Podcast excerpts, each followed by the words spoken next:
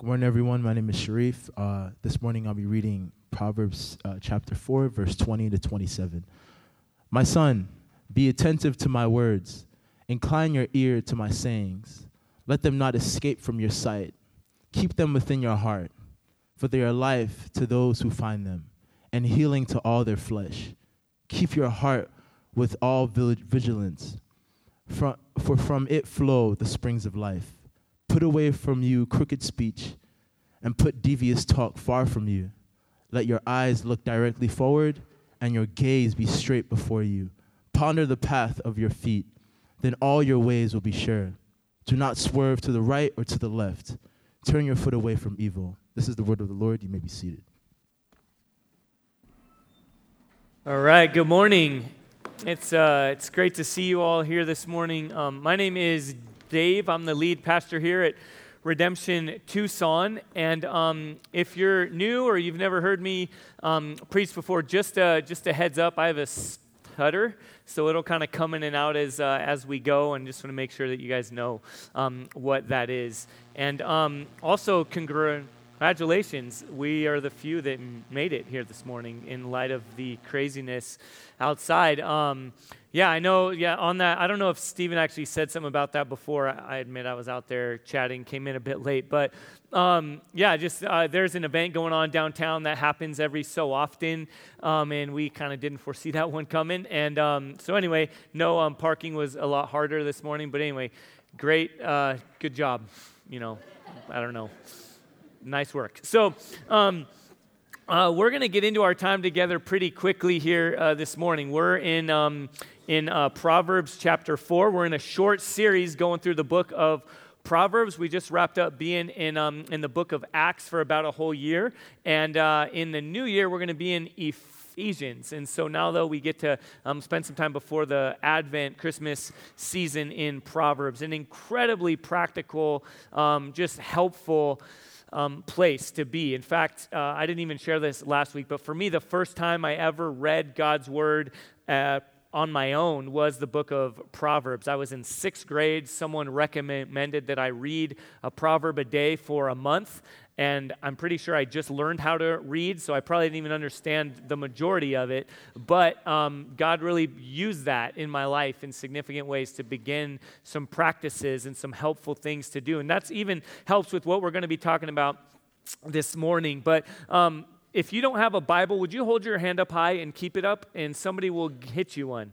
Um, so go, go, ahead, don't be shy. Um, hold your hand up, and somebody will, will get you one. I want to make sure we all have uh, a copy of God's Word to read along with and follow along with. And if you don't own um, uh, a Bible, you do now, okay? Please keep this and make it your own. Um, y en español, si quieres la Biblia, um, por favor, levanta su mano y diga español. Y si no tienes una Biblia, uh, eso es un regalo uh, a usted de nosotros. Y esta mañana estamos en Proverbios capítulo 4. Um, so again, we're in Proverbs 4. Want to make sure everyone has a Bible to read and follow along with and understand in their own language. Again, this is our gift to you. So um, you, you need one here? Okay. Oh, okay, que bueno. Okay. All right, awesome. Got one. So I just want to make sure um, if you do something, I'll help. Okay, this can be like auction style. Um, make sure we get them. But um, uh, anything short of me like throwing them out to to us. So let that. Let's go ahead and pray and ask God to oversee our time together in uh, in His Word. Okay, let's pray together. Heavenly Father, thank you for your word. Uh, thank you for this time where we can come humbly and honestly together. I know, in light of parking and traffic and other things uh, throughout the week, good and, and difficult, we all come uh, here together in different places. And so now, as we sit indiv- individually and as a community, we ask and we trust that the Holy Spirit, whom you sent, will uh, inform our time. Lord, that you will open our eyes and our ears and our hearts to, to hear and to respond to your good news in your word. We pray these things in Jesus' name. Amen. So let me uh, just get right into it here together. In Proverbs chapter 4, beginning in verse 20, My son, be attentive to my words incline your ear to my sayings. Let them not escape from your sight. Keep them within your heart, for they are life to those who find them, and healing to all their flesh. Keep your heart with all vigilance, for from it flow the springs of life. That verse right there, verse 23, is where we're going to spend the majority of our time. And just where we're going to be this morning is we're going to, we're going to be there and we're going to kind of walk through that. And we are going to cover the whole section, but just a, a heads up, just so you know how we're going. The way Proverbs is written and design is it's a, it's a, it's it's often again a series of of um, of comparisons and contrasts and an invitation to reflect. And so what we're going to do, how we're going to go through it this morning, is we're going to read and then um, kind of pause and step back and reflect in the greater counsel of what God is saying in in His in His Word. So we're going to look at a number of other scriptures. Um, you can stay in Proverbs four and any other scripture that I re- reference will be up here um, on the screen. Okay, but but, but let's first, before, I don't want to assume anything, all right, for, for any of us. When we come and we read the scriptures, we, we need to just be honest and ask, okay, what, are we, what do we not know? What do we assume? Things like that. In verse 20, that, that big idea there of this whole section is keep your heart. Well, what is the heart?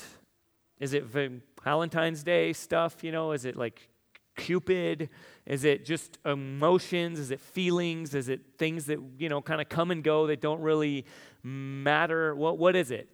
Well, um, there's a really helpful video. It's about three and a half minutes long that I actually want us to watch this morning. We don't usually do that. We hardly ever kind of have movie time, you know, here together. But, uh, but, but this is a really helpful video by this group called the, the uh, Gospel project. And i would i would encourage you to to uh, look them up. And this about three and a half minute video helps us get a get a fuller idea of what the the scriptures are referring to when heart is talked about. So let's go ahead and watch this um, this video together. For thousands of years, every morning and evening, Jewish people have prayed these well known words as a way of expressing their devotion to God. They're called the Shema. Hear, O Israel, the Lord is our God, the Lord is one. And as for you, you shall love the Lord your God with all of your heart, with all of your soul, and with all of your strength. We're going to look at the fourth key word in this prayer, heart, which in Hebrew is sometimes pronounced levav, or more often in a shorter form, lev. Now, different cultures throughout history have had different conceptions of how the human body works, and this is also true of the ancient Israelite writers of the Bible. They knew that the heart was an organ in the chest that sustains life. There's mention of a heart attack in the Bible, Nabal, whose heart died inside of him and he became like stone. But the biblical authors talk about the heart in many other ways that might seem strange to modern readers, and that's because these Israelites had no concept of the brain or any word for it. They imagined that all of a human's intellectual activity takes place in the heart. For example, you know with your heart in the Bible. Your heart is where you understand and make connections. In the book of Proverbs, wisdom dwells in the heart. And your heart is what you use to discern between truth and error, like Solomon did when he was king. So the heart is where you think and make sense of the world, and it's where you do more. In the Bible, the heart is where you feel emotions. You feel pain in your heart, like Hannah did when she couldn't have any children. In fact, the phrase a broken heart comes from ancient biblical Hebrew. You also experience fear in your heart. Your heart can melt or be distressed. Your heart can even be depressed. But then on the flip side, your heart is where you experience joy. In Hebrew, to be happy is to be good of heart, or to have a heart of joy. So the heart is the generator of physical life. It's also the center of your intellectual and emotional life, and there's more. In biblical Hebrew, the heart is where you make choices motivated by your desires. So David had it in his heart to build a temple for God. Your heart is where your affections are centered. They're called the desires of your heart. And if you really want something and go after it, it's like what Nathan said to David whatever's in your heart, go and do it. So then, in the Bible, the heart is the center of all parts of human existence, as in the well known proverb guard your heart, because from it flows your whole life. Now, the prophet Jeremiah believed that the human heart was fundamentally broken. He said, The heart of a human is deceitful above all, irreversibly sick. Who can even understand it? He had watched a whole generation turn away from God. They started sacrificing their children as if that were a good thing. So, this is why, in the imagination of the Hebrew prophets, the only hope for humanity is the total renewal of the human heart. Moses predicted that if Israel was ever going to love their God, their heart would need to be circumcised, which is a very vivid and surprising metaphor about removing evil and stubbornness from the human heart. David, after he committed murder and adultery, pleads with God to create in me a pure heart. The prophet Ezekiel hoped for a day when God would remove the heart of stone and give his people a new heart of soft flesh, which is very similar to Jeremiah's hope that God would write the commands of the Torah on the hearts of his people. And that brings us all the way back to the Shema. Every day, God's people are called to devote to God their whole body and mind, their feelings and their desires, their future and their failures. This is what it means to love the Lord your God with all of your heart. All right. So, again, in summary, the heart is the, the whole of, of, of, of who we are.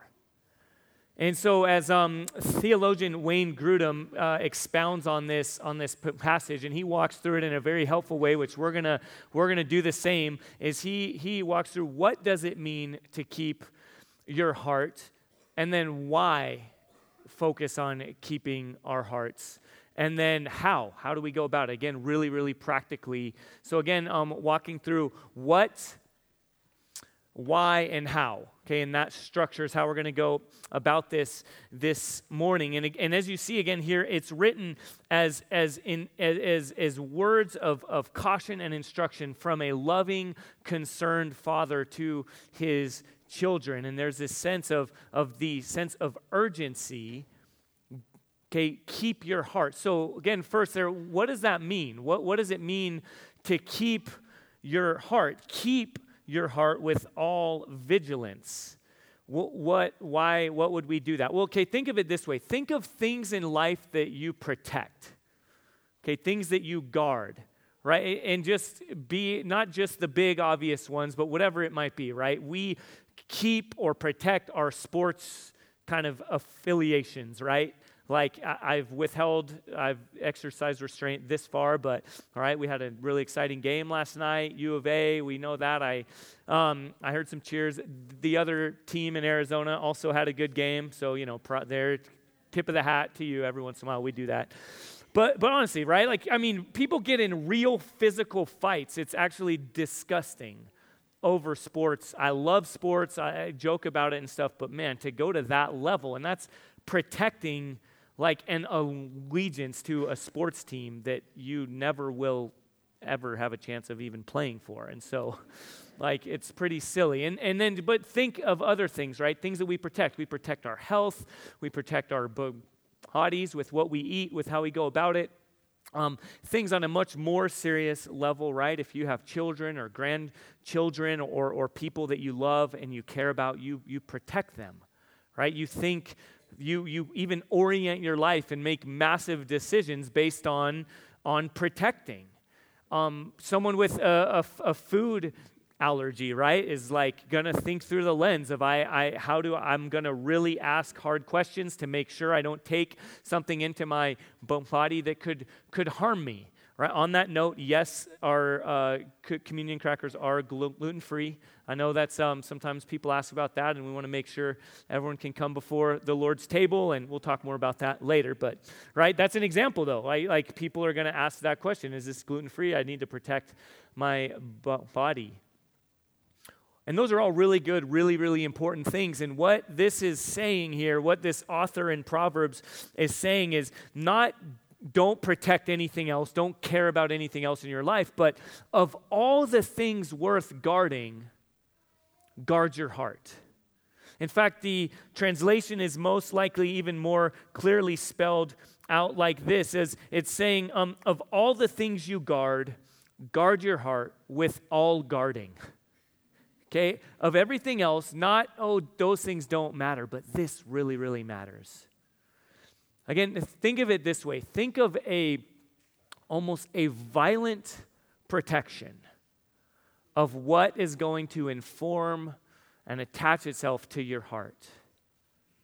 That's what it means to keep your heart with all vigilance. But why? Okay, so that, that helps. Now, but why? Why why guard our heart? Why protect it? Because again, it says it says keep your heart with all vigilance. Why? Because from it flow the springs of life. Because all those other things that we already talked about, right, our, our parenting, our hobbies, our relationships, our whatever else it might be, everything we do, and in, in essence, everything we are and everything we do flows out of our core of who we are, our, our, our, our very hearts. So there's this charge there keep your heart. Now, I, I want to say for a second here, because I know this verse, I was even talking to my wife, her incredible wisdom and help, and just so you guys know, I don't do this thing on my own here. I almost every week um, get her counsel and insight here, and she shared something that I had forgotten, um, is that a lot of times, especially in our maybe younger demographic or people that are considering, you know, a d- dating relationship or things like that, this verse gets thrown around a lot, right? Like, guard your heart. In fact, when I even asked her out, she actually kind of stiff armed me um, because she was guarding her heart, and I was apparently going to be hostile toward it. Um, no, but there is wisdom there, and it was good. She just uh, made me work for it. But but, but honestly, they, and sometimes this verse is, we kind of like dismiss it as, oh, that's for like dating. Oh, guard your heart. And, but again, like we can't relegate or diminish God's word to be something that just like culture makes it. Does it apply there to dating relationships? Absolutely. But, but so much more, so much fuller. Again, you see that, that every aspect of life flows out of our hearts, and so there's this charge keep your heart, guard it. In fact, Jesus in Luke even speaks of the heart this way He says, The good person out of the good treasure of the, his heart produces good, and the evil person out of his evil treasure produces evil. For out of the abundance of the heart, his mouth speaks. And this is something that we use in our home a ton. We talk about a lot. Oh, I didn't, I was just saying this. And we talk about, okay, what's not just on the, on the surface, what words are we saying, but where is that coming from? Right? What's the source of it? Right? This picture here in Proverbs of, of, of the spring, this incredibly helpful imagery that a river flowing out, right, begins somewhere. So everything in our lives that flows out from here is beginning in the heart. So still why protect it? So do we just kind of just protect your heart as it is right? W- wherever you are right now wherever you're coming from just guard your heart. Protect it just as is. Is that what, what we're charged to do here? As we saw in that video no there's the full counsel of god's word acknowledges things like um, jeremiah 17 9 says which I think we have here. Yeah. The heart is deceitful above all things and desperately sick. Who can understand it? Okay, there's this acknowledgement, this recognition that, that apart from God's intervention, our hearts maybe shouldn't be so protected. Like there's this reality, and maybe I think if we're honest with ourselves, we can see in ourselves and certainly in others and certainly in the world around us, there is wickedness and evil that flows from people's hearts. Okay, it's because the, the, the, the story of God, as it's referred to, or the full picture in the scriptures, is that God did create us. In the beginning, He gave us a, a heart, a full humanity. He said, Let us make man in our image. Okay, that God created you, who you are, your identity, your purpose, everything about you to reflect Him, to be beautiful, to have your, your, your, your, your coming and your going, your standing up and your laying down, your, your everything that you do in your life to flow from who He is, and that your identity and your purpose would, would, would reflect Him. But then the reality that we see enter in in Genesis chapter 3, very early on, um, something that's often referred to as the fall or the rebellion in a nutshell, we said, Thanks, but no thanks, God. I don't want my identity and my purpose to flow from you. I, I want to do it on my own. And so, individually and communally, corporately, We're told in Isaiah, we have all like sheep gone astray, each one to his own way. We've, we've turned and said, No, God, I don't want my identity, my purpose, my heart to come from you. I want to figure it out on my own. And that's where we come into places like this in Jeremiah 17 that says that uh, the heart is deceitful desperately sick. Who can understand it? That, that picture of, of being in a place of desperation, of saying, I can't even fathom where I am or how I could be restored. But God doesn't leave us there. He doesn't say, hey, you made your bed, now you sleep in it. You know, go ahead and just do your thing. Like, sorry, it's not my, my problem. But from the very beginning, God promises to restore us, not just from afar, not just kind of a like he doesn't get his hands dirty, or he just puts, gives us like a, a, a list of things to check off of do this and do that, and this will, this is how you're a better person, right? Behavior modification. But as was referenced in the video, just a handful of many, many verses where God's promise reveals a total and full restoration. A restoration of the heart. In Jeremiah 31, I, I, that's one of many, but because it's in that same book where we see the, the problem acknowledged and the, the promise revealed, where God says, For this is the covenant that I will make with the house of Israel after those days, declares the Lord. I will put my law within them, and I will write it on their hearts and I will be their God, and they shall be my people. A picture of restoration, of redemption, of, of freedom. There's so much just loaded imagery in the scriptures of being freed from slavery, emancipated from our bondage to, again, this desperate state of how did I get here and how do I get out of here? I am like, I, I can't even understand it. And this, just this picture of God's intervention and his freedom. Again, in Ezekiel, that, that picture of hearts of stone being turned to hearts of flesh. And we live in that day that Jeremiah prophesied thousands of years ago when God would enter into our mess.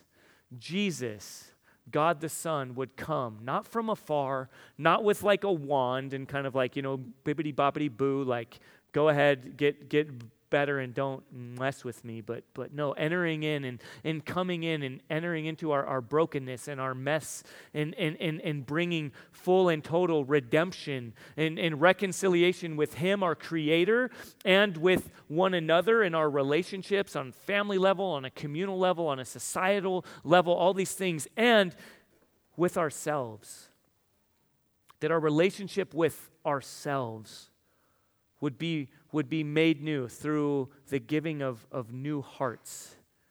In Ephesians chapter 1, we get this picture talked about where, where we are given new hearts that are, are sealed, protected with God's very Spirit that He has sent to all those who put their faith in Jesus, who acknowledge and recognize that through Jesus' perfect life, his death on the cross in order to put an end to all the brokenness and the sin. That, that word essentially means not God right? When we said, No thanks, God, I don't want anything to do with you, and all the effects of that, that Jesus would take that on himself on the cross and put an end to death and to suffering and to shame, to anything that we've done or that has been done to us that would leave us in this broken, hardened state and then that he would raise from the dead.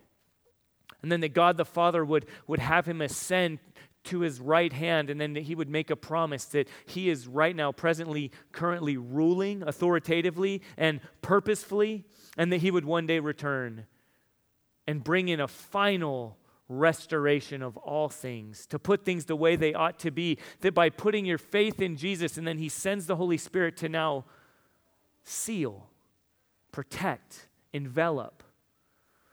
Again, as we looked at last week, 1 Corinthians, that the very wisdom of God is displayed in what we would consider as foolish, right? Like if, if we were in a bind, our action plan wouldn't be, I'm going to send my son to die, right, to get out of this bind. Like that's foolishness to us. It's a stumbling block to the religious among us that would say, I got myself into this mess. I'm going to get myself out of it. God, I'll show you, right? I'll make you happy. I'm going to do all these things. I'm going to get my life in order. I'm going to check off all these boxes and I'm going to I'm going to just work it out. Right? It, it, and yet we're told that no, Jesus dying and raising from the dead is foolishness to the wisdom of this world, is a stumbling block to the religious, and yet is the very wisdom of God and the good news to his people. Okay, so, so that's why. Okay, in a, in a nutshell, why? Why guard your heart? Why keep your heart? Because it is of eternal value. Okay, let that sink in for a moment because that can stay on an intellectual level. We can say these kind of churchy things, you know, here and kind of, oh, yeah, cool, right? Yeah, amen. Like, I don't even know what amen means, and everyone else is saying it, and so I'm going to say it too. Not to shame you for saying it, right? Keeps, I say all the time, this is call and response, right? I want to make sure we're tracking, and amen means I'm tracking with you, it means yes, I agree. I agree with that.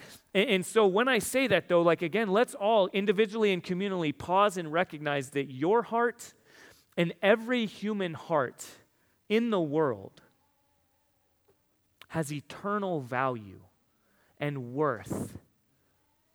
That God Himself said, I'm going to come and lay my life down on a cross in order to rescue and restore. That's why these words keep your heart with all vigilance, with all guarding violently, lovingly protecting it because you recognize that every part of life flows from it. And not just because your life matters, but because you matter. Amen? And now, really practically, well, how? Okay, good. Thanks for that. That's okay. I got it. And I've got all these these kind of feel good. And I know that's I tend to live in the ethereal. I studied philosophy and religious studies, so like practical is not really my my gig. Um, not really easy for me, right? Some of you uh, engineer types and stuff, we know you're you you get this more. Well, how?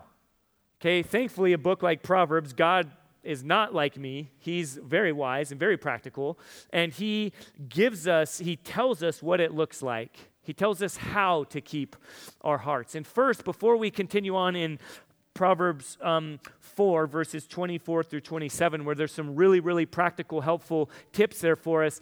It begins with this assumption be humble. All right, be humble, right? Like you hear that and, and, and you think, okay, now what? Now I get my list of to dos that I can maintain. Now I get all the stuff that I can go about and keep my life in order. But it, there's this assumption here that continually begins again, right? God says, I will be your God and you will be my people. That in the very beginning, He created us dependent upon Him. And we can so quickly hear that, hear that, hear that, then all of a sudden take a sharp left and just veer off the road and say, oh, I've got it now. I'm in control. You see this in Galatians chapter 2 and 3, where Paul, the author, calls the people out and says, You foolish Galatians, why are you now trying to do something in your own effort that didn't begin that way, um, it, you know, to start with? No, you, you, you came to this by God's intervention and by His grace in your life. So stay there.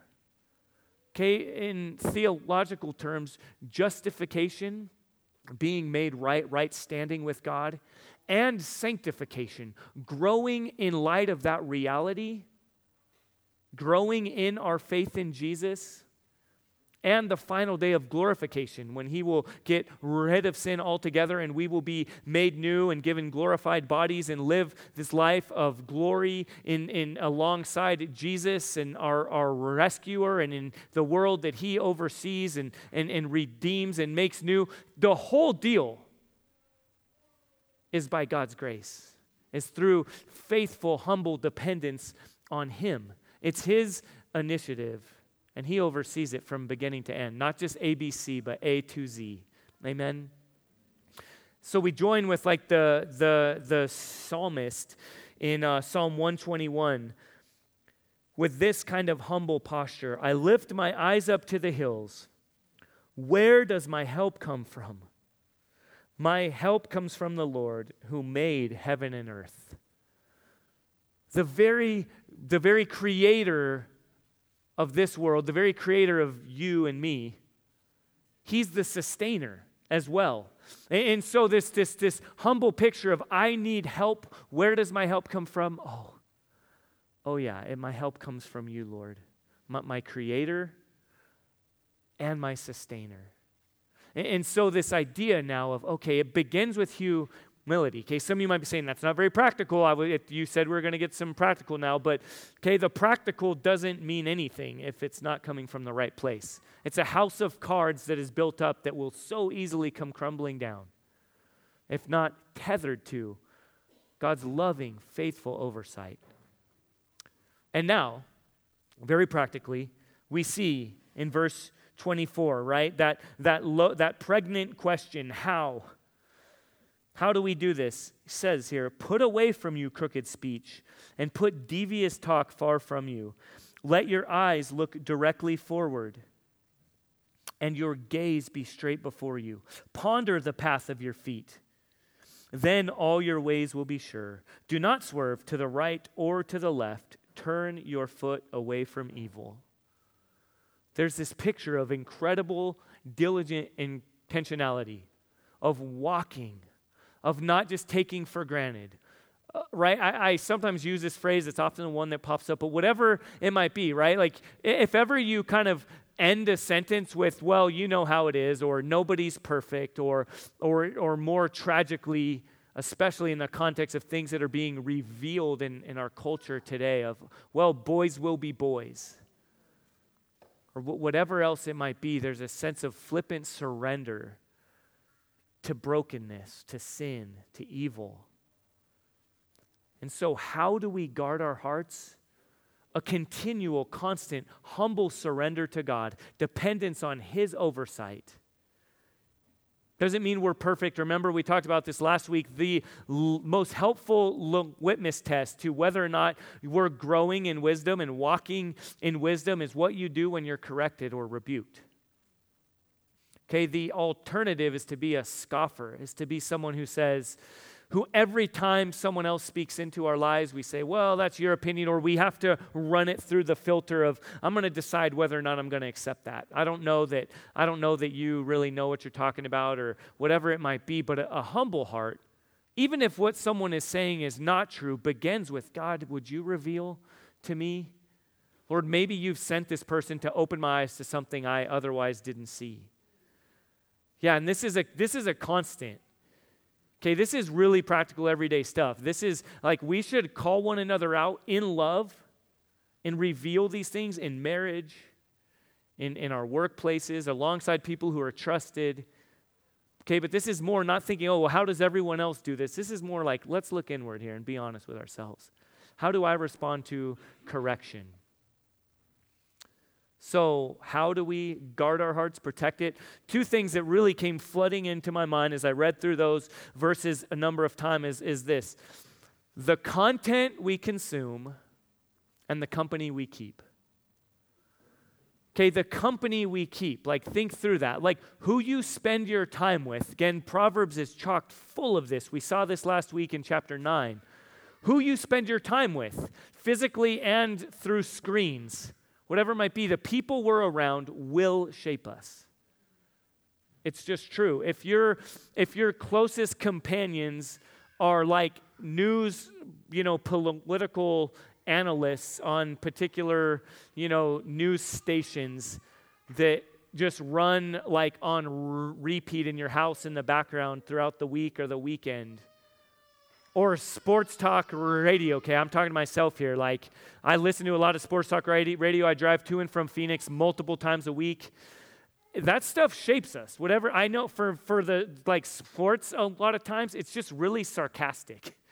It's constantly like picking people apart, just and and and so at least I'm not saying I'm to stop listening to sports talk radio all the time. Right? I got to stay awake somehow. But no, honestly, I'm not justifying this away, but like at least evaluating, right? Like what's coming into my heart? What's the effect it's having on me? The music that we listen to, I'm not going to give, God doesn't give us the easy way out here, okay? Like, let me just say this like ever. There's not this like remove your relationship with God so you no longer need the Holy Spirit and just, okay, if you only listen to this kind of music, the music that would fall under this category of Christian music, now all of a sudden it's good and you don't need to even think about it. You can just kind of mindlessly consume.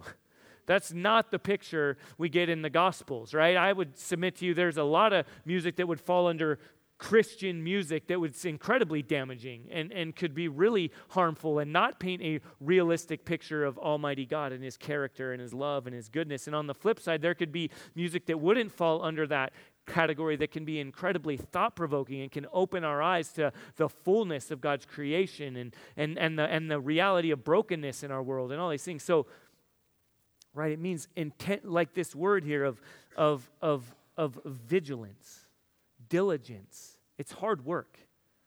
Think through the content that we consume and how it shapes us. Because the rest of our lives flow from our very hearts. And also now the company we keep. All right, we have some great friends here that came today. They're here from San Francisco and they were in Phoenix for a couple days and they just drove down to spend some time with us and our family. And I was thinking about it. We've been friends for almost 15 years, almost the entire length that my wife and I have been married. And, and, and, and I'm humbled to say, like, they would drive down, you know, it's not an easy trip from Phoenix to here, and they would get less than 24 hours with us, and yet it's, the reality of like when God gives you relationships, community that that that help you, that sharpen you, that grow you, it's it's worth making the effort to to to be around each other. A couple of weeks ago, we our kids had fall break, and we we got a few days away in Pinetop, and some of our friends, the Garcias, um, I don't know if they're here today, but but they went with us, and we we spent four days together. And it wasn't we didn't have like it wasn't a retreat. It, I, we didn't have like i didn't wait you know come out oh we got bible studies planned and now everyone gather around and it's just like us another couple and kids. And it was just as we're going.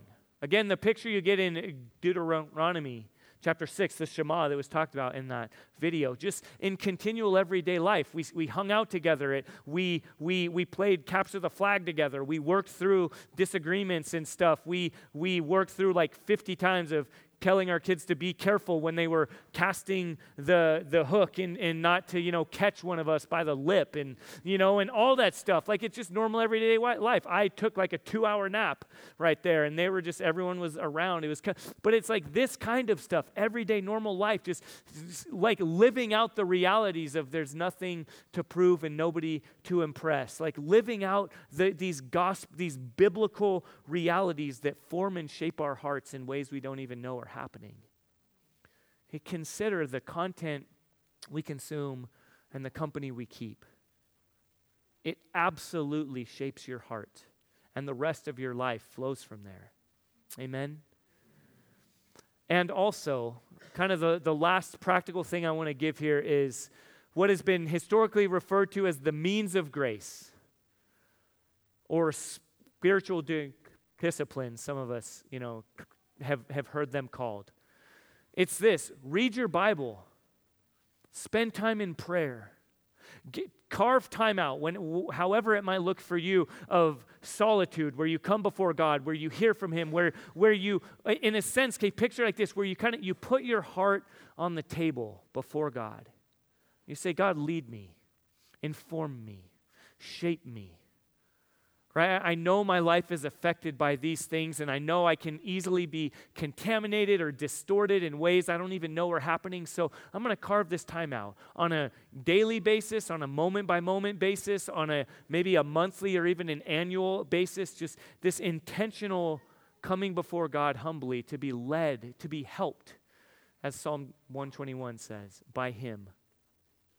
And then something else as we do as a church, I don't want to just assume we all get this stuff. When we gather together, our weekly r- rhythms, I know there's been a lot of conversation. Some friends brought up to me this week, and we might have some kind of communal conversation about it. There's been a huge movement. Um, uh, one uh, a well-known hip-hop artist, Lecrae, kind of lo- led the way um, in this. I don't want to open up a can of worms that I can't fully dive into here, but um, I guess I have somewhat. And even um, specifically it's already open. Just keep it going right? And even within like the african american community um, in here in the in the us specifically there's been rightly let me just say justifiably in a lot of ways a recognition of the distortion of corporate church of, of and a lot of people faithful followers of jesus who said i because i don't have a safe place within God's people within His church to work through these very real life difficulties, evils. Because church has proven time and time again to not be the safe place where I can work through this stuff, come on, then I'm out. Like if I, I'm not walking away from Jesus, but I, I, where am I supposed to go? And let me say, I can't empathize I can't. I'm, I'm a part of, I'm a, I'm a white middle class male. I, I have never experienced that in, in that kind of way. I've never been in a place where I said, there's no safe place for me to work this out. Okay, and so I know, and I have friends, I know that's kind of like, I've been in conversations this week with people who are actually walking through this difficulty, this reality right now. I love Jesus, I love his church but it's just, it hurts too much. So I, I want to speak into how does that play into what we're talking about right now? How does that play into guarding our hearts? Well, first, in that conversation, for me, it begins with I don't know what you're going through. I, I care about you. I want to understand. And also, as I read the word, as I understand the history of the church and of Jesus' oversight He's given us some rhythms, some means of grace that aren't just institutional Christianity. Like church, what we do here together, it hasn't always looked like this, it hasn't always been the same. You know, there were house churches, was kind of the way things looked for a lot of years. But either way, in and out, it looked like what we're doing together, what we walk through every week when we come together and there's a, a call to worship. There's a recognition that we are worshiping something or someone throughout our days. And it's a reminder, a, a, a returning of seeing the glory of God, a call to worship Him and Him alone. And then there's a time of confession, right, where we confess our sins before God alongside one another. Like in James chapter 5, confess your sins and pray for one another, for the prayers of a righteous person bring about much or great healing. And then we stand in the assurance of grace in the, in the individual and communal identity of who we are as the people of God. And we stand there together. And then we come together and we, we, and we, we hear the preaching of God's word for the transforming of our, of our hearts and the renewing of our minds, and then we respond every week and we come together. We take communion every week so that we can remember, so we can vigilantly keep after or guard our hearts so that we never forget that by the broken body and the spilled blood of Jesus, we have full access before God. And then we come together and we sing and we pray for one another.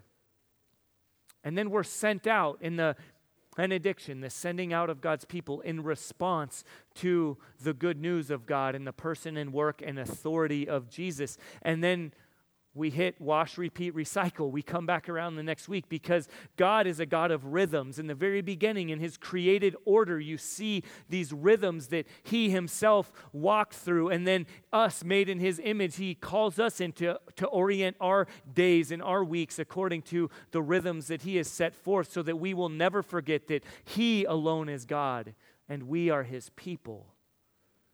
These things shape us. We gather weekly in redemption communities. We come together not just because oh churches do small groups and I guess that's kind of the cool thing. Oh, is it a is it a Bible study kind of church or a small group kind of church or what is it you know you got to pick what kind of church you are and then we just do these things and we don't no we we do them because however it's expressed right however we walk through it whichever whatever our our kind of outpouring it means we're we're saying i need God and I need his people. I need to be reminded of the good news of Jesus.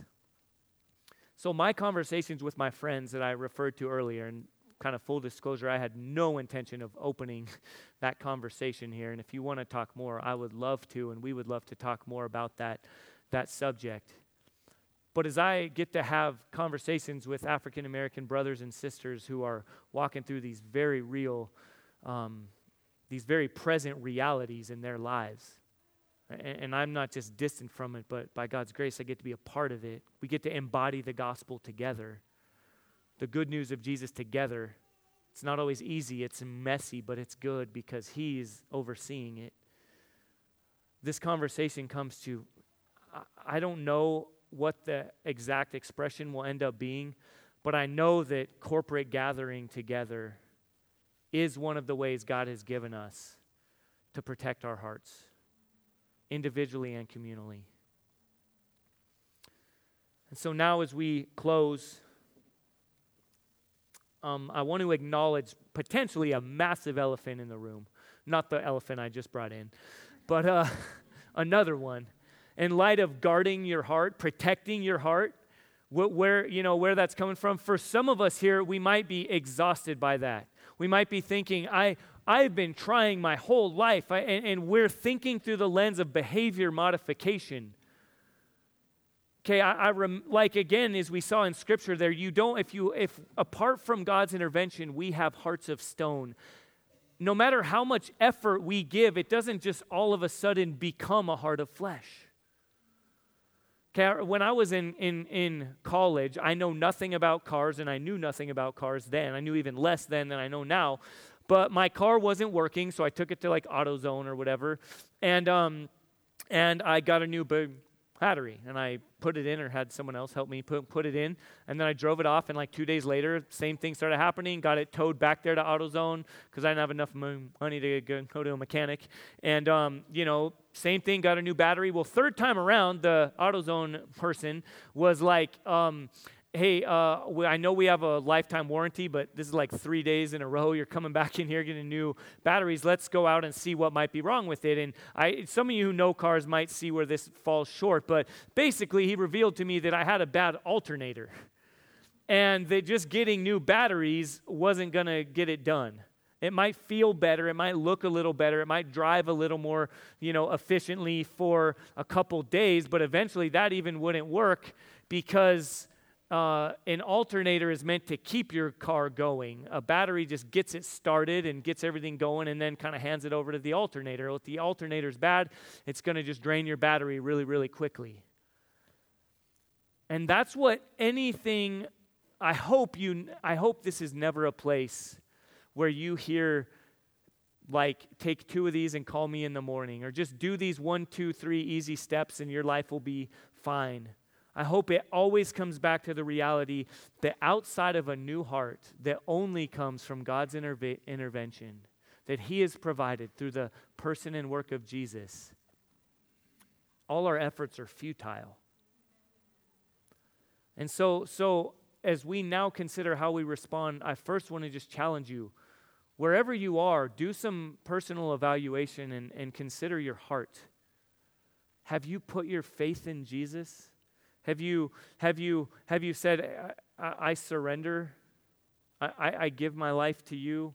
I need a new heart. And then thank you for providing it.